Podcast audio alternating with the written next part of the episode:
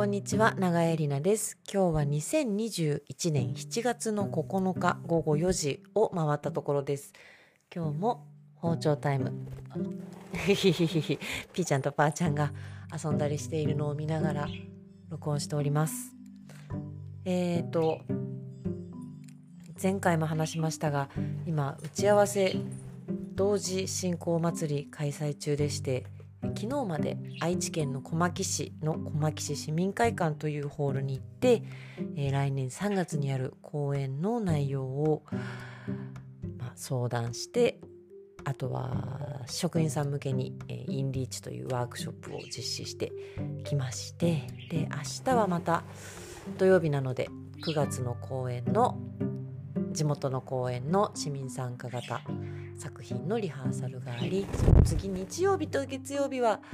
また4回目の神戸新開地に行って、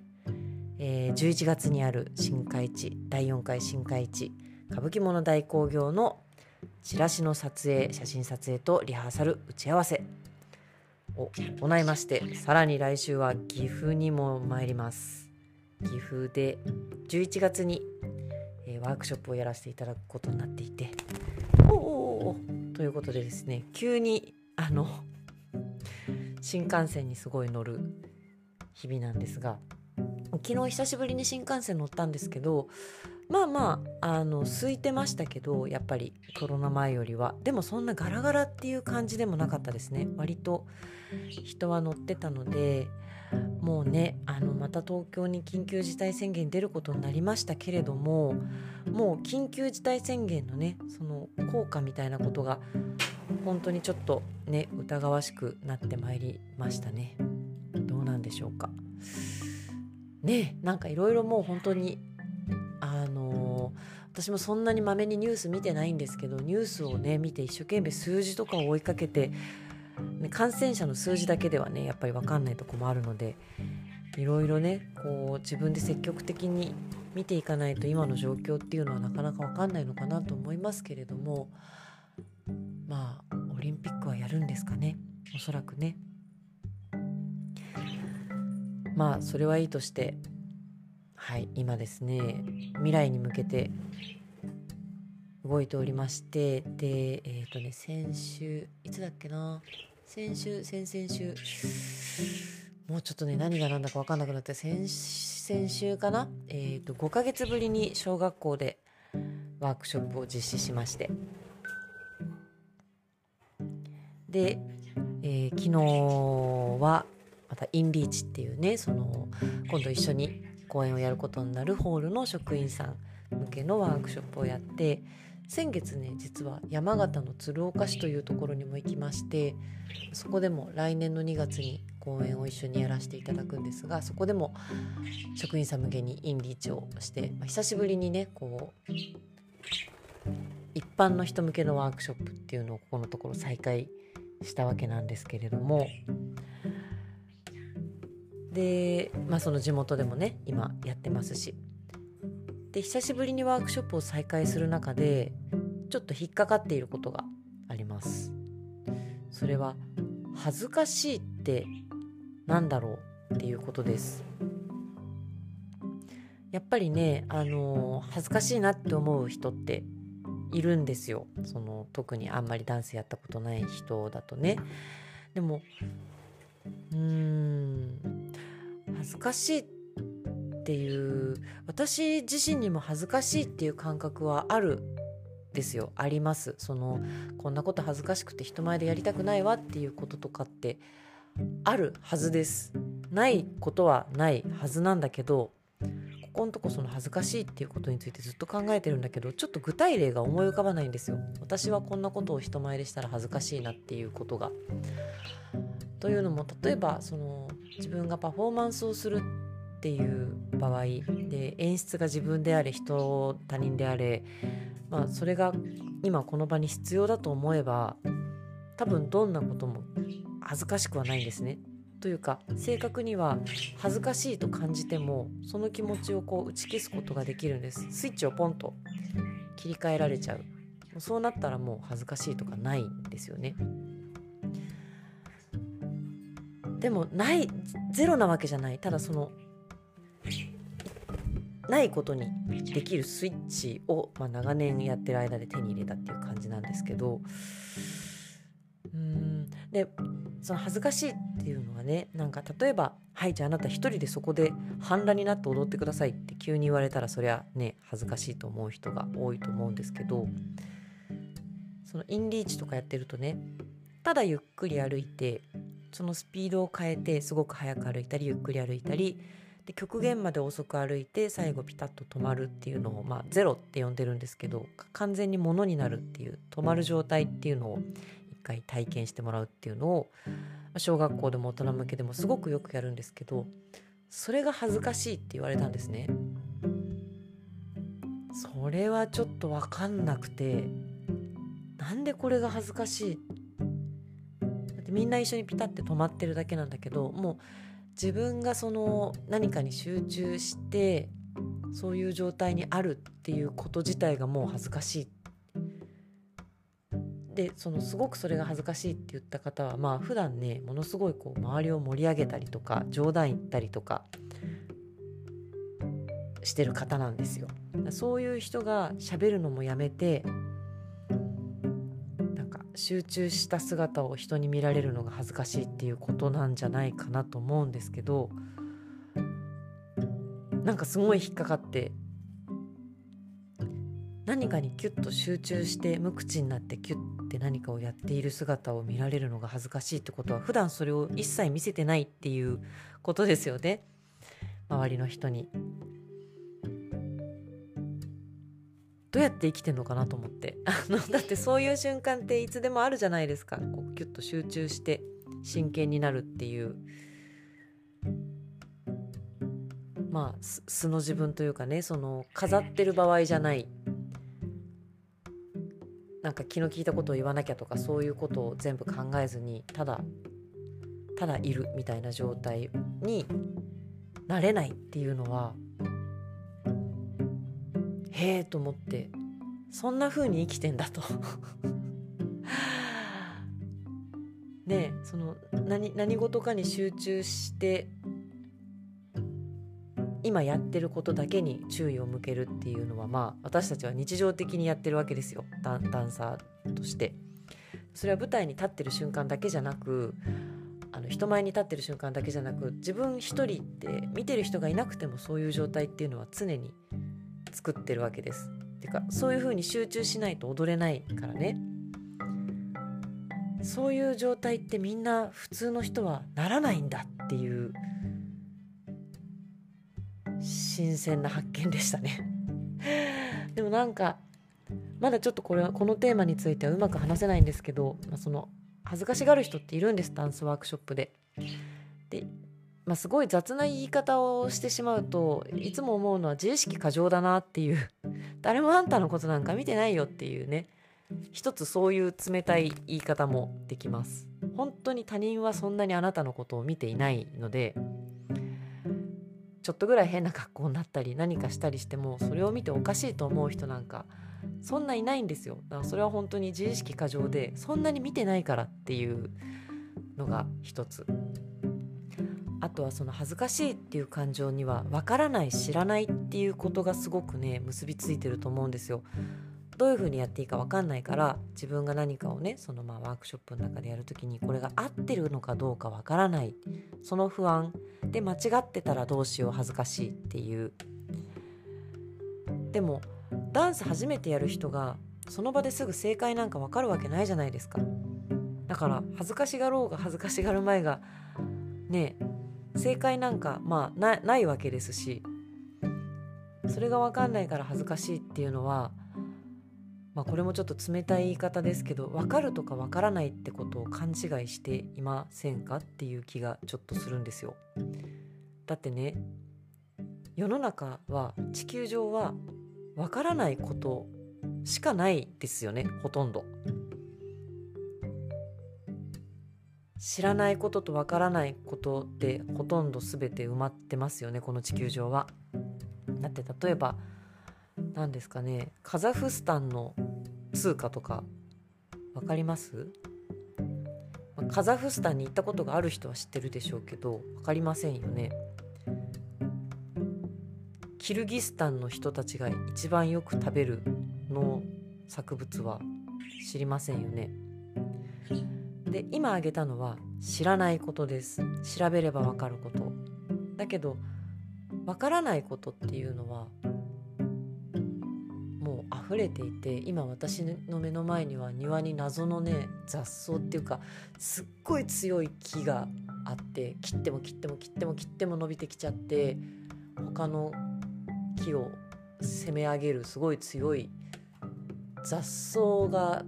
育ちすぎて木になった木があるんですけど、これの名前私知らない。これも知らないに収まることだけど、でも今目の前にいるパーちゃんが何を考えているか私には分かりませんね。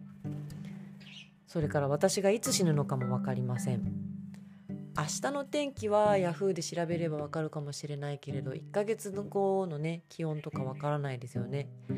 1ヶ月後にすごい大事件が起きるかもしれません。それが何なのか私には分かりません。すぐ隣にいる人が今何を考えているか、それも分かりませんよね。携帯電話でなぜ話ができるのか私は未だに分かりませんが、それはまた知らないに含まれることではあるけれども、知ろうとしたとしても理解できないかもしれない。それも分からない。で、うちの隣にね、新しく新築のお家が建って、賃貸で去年の7月にね、引っ越してきたんですけど、そこに人がなんかね、お引っ越ししちゃったんですよ、1年経たずに。で、その理由もわからない。うちはそんなに騒音とかで迷惑かけてないと思うんですけど、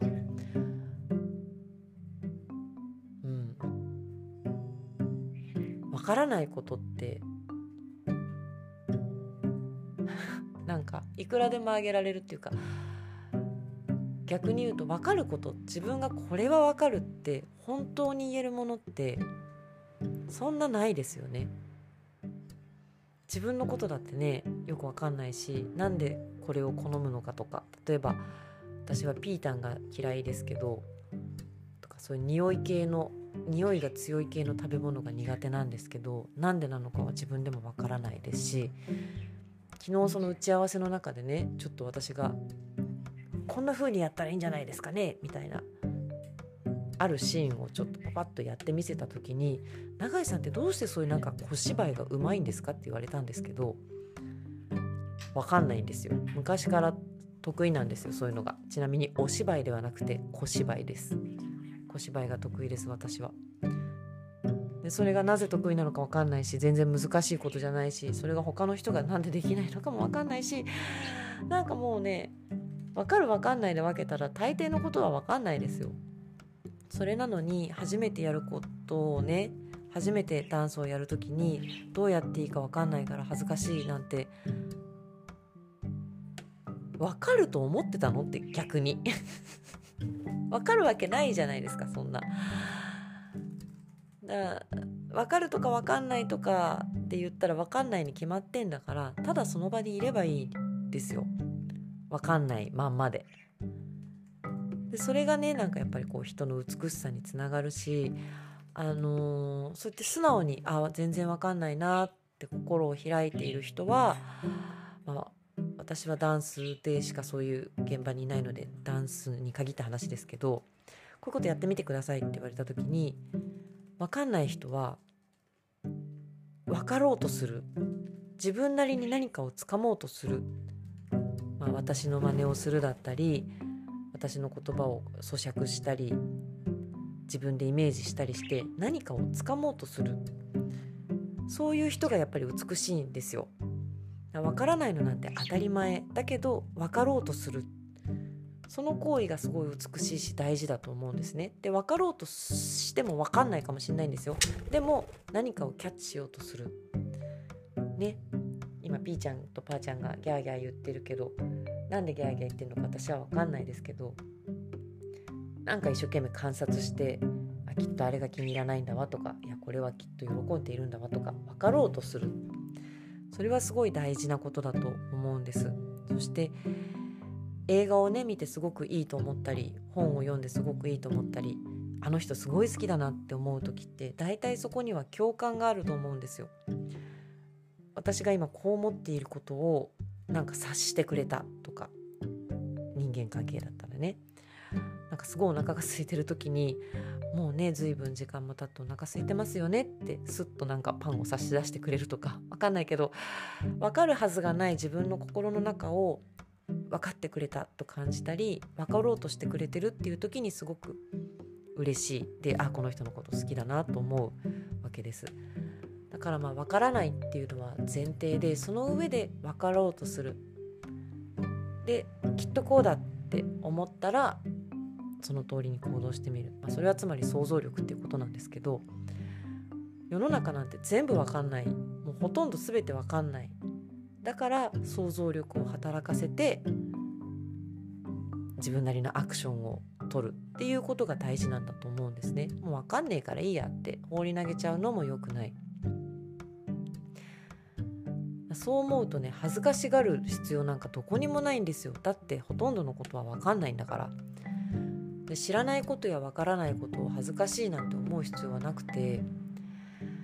だって知れることの数ってねやっぱり限られてますから、ある人がねすごくたくさんものを知ってて、その人に比べて私は何も知らないわって思うとシュンってしちゃうかもしれないけど、でもその人の知らないことをねたくさん知ってるってことはやっぱりありますしね。山猫団のねダンサーの彩香がこの間1回目のその市民参加型ダンス公演の稽古の時にみんなに一言ずつ自己紹介をしてもらったんですけど、彩香の自己紹介が一番短かったんですよ。それは世間知らずのダンスバカですっていう、ね、私はその自己紹介すごい好きで、私は決して彩香のことを世間知らずだとは思わないですけど、まあ、本当にダンスばっかりやってるので、ダンスのことではいや体のことではいろいろ話せるし語れるし、自分なりのね思いや感覚もあるけれども、知らないことがいっぱいありますと。私は社会の礼儀だとか通念だとか経済だとか政治だとかわかんないけどね、私には知らないことがたくさんあります、わからないことがたくさんありますって。でもダンスだけはすごい潔い態度だなと思って、それでいいじゃないかって私はすごい思うんですよ。何にも知らないけどダンスのことだけは知ってます、なんか素晴らしくないですかいい自己紹介だなと思って。でもね、これは私の学生時代の恩師が言ってたことなんですけど、ダンスはバカじゃできないからって。なんかその先生もまあいわゆる、まあ、学校のテストみたいなものは多分ねおそらくものすごい点数が低かっただろうと思いますよ。その先生もねそういう先生でしたけど、やっぱり音楽をこう分解して理解する能力とか、それを振り付けに再構成する能力とかやっぱものすごかったので、やっぱりそのね単純にものを知ってる量とか数とかそういうものでは測れないところがありますし、私もねそういう意味では知らないものを知らない人間ですけど、そこにいる参加者の人たちの心の状態とかね、その人が普段どうやって生活してるかとか、私なりの見方で体を見ればすぐ分かるんですよ。もうすぐ分かる。あ、この人恥ずかしいって言わないけど思ってんなとかでもその恥ずかしいの根っこはこれだなとか、あ、この人は絶対殻を割らないつもりだなとか、あ、この人はすごい素直に開けていてきっとこういう人だろうとか、もう何も喋んなくても動いてるとこ見れば大体その人のこと分かるんですよ。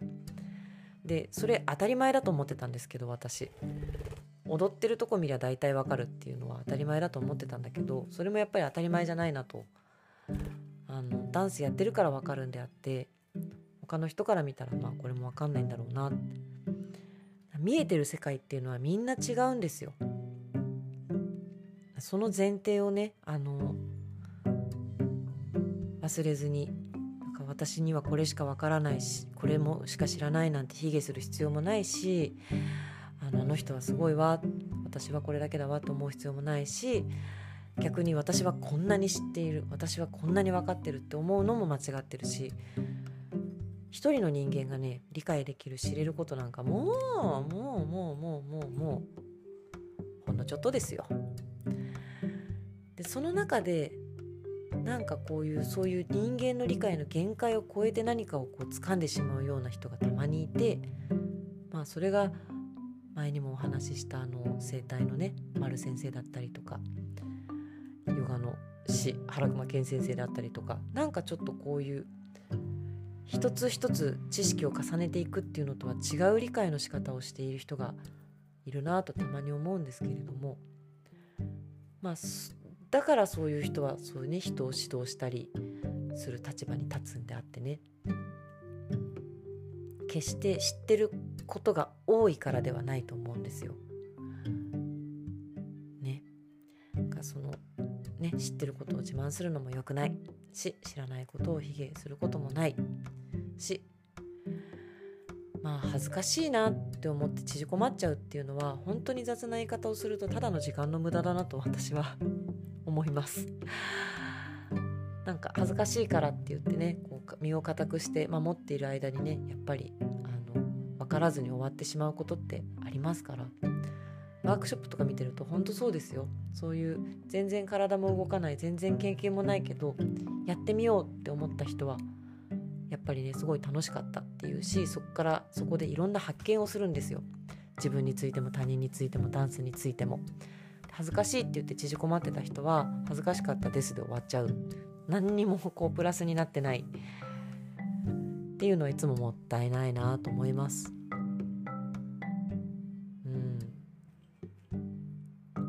ね、私から見てても あの人恥ずかしいんだなっていう印象だけで終わっちゃうから、でもそれも悪いことじゃないんですよ別に。ただね、ずっとそうだとあなたの人生は開いていかないし広がっていきませんよ。だから旅の恥はかき捨てとかよく言うけどね、だから外国行った時にねそこのルールが分かんなくって恥ずかしい思いをするっていうのはみんなあるじゃないですか。私も若い頃はね恥ずかしい思いをいっぱいしましたけど、年とともにつぶとくなって今はもう全然ね多分そういうのも恥ずかしくないし、面白いですよね。全然違うルールとか文化の中で生きてる人たちがいて、そういう風にやんのみたいな、そうなんだって言って、一つ一つ知っていくことっていうのはとか、もしかしたらこれわかるかもって、どんなに少なくてもねその知識やわかるって思えることが増えていくのは楽しいことなので、だから知らないわからないことだらけだな、平気で開き直ってる方がね人生楽しいと思います。そういうことをね参加者の方には言わないんですけれども、ね言ってもいいけど恥ずかしがってるなっていう人を見ても特に何もしない、無理やり何かをやらせたりもしないし、ただ同じように恥ずかしがっていてもどっかの時点でふっと吹っ切れて開いていっちゃう人とかがいるので、そういう人のこともちょっと見てほしいなとは思いますけれども、それもまた人生だからね、いいけどね、いいんだけど、知らないわからないって開き直った方が楽しいことに出会える可能性は高くなるかなと思います。いくつになっても堂々と知らないわからないと言いながら人生を謳歌してまいりましょう。それではまた。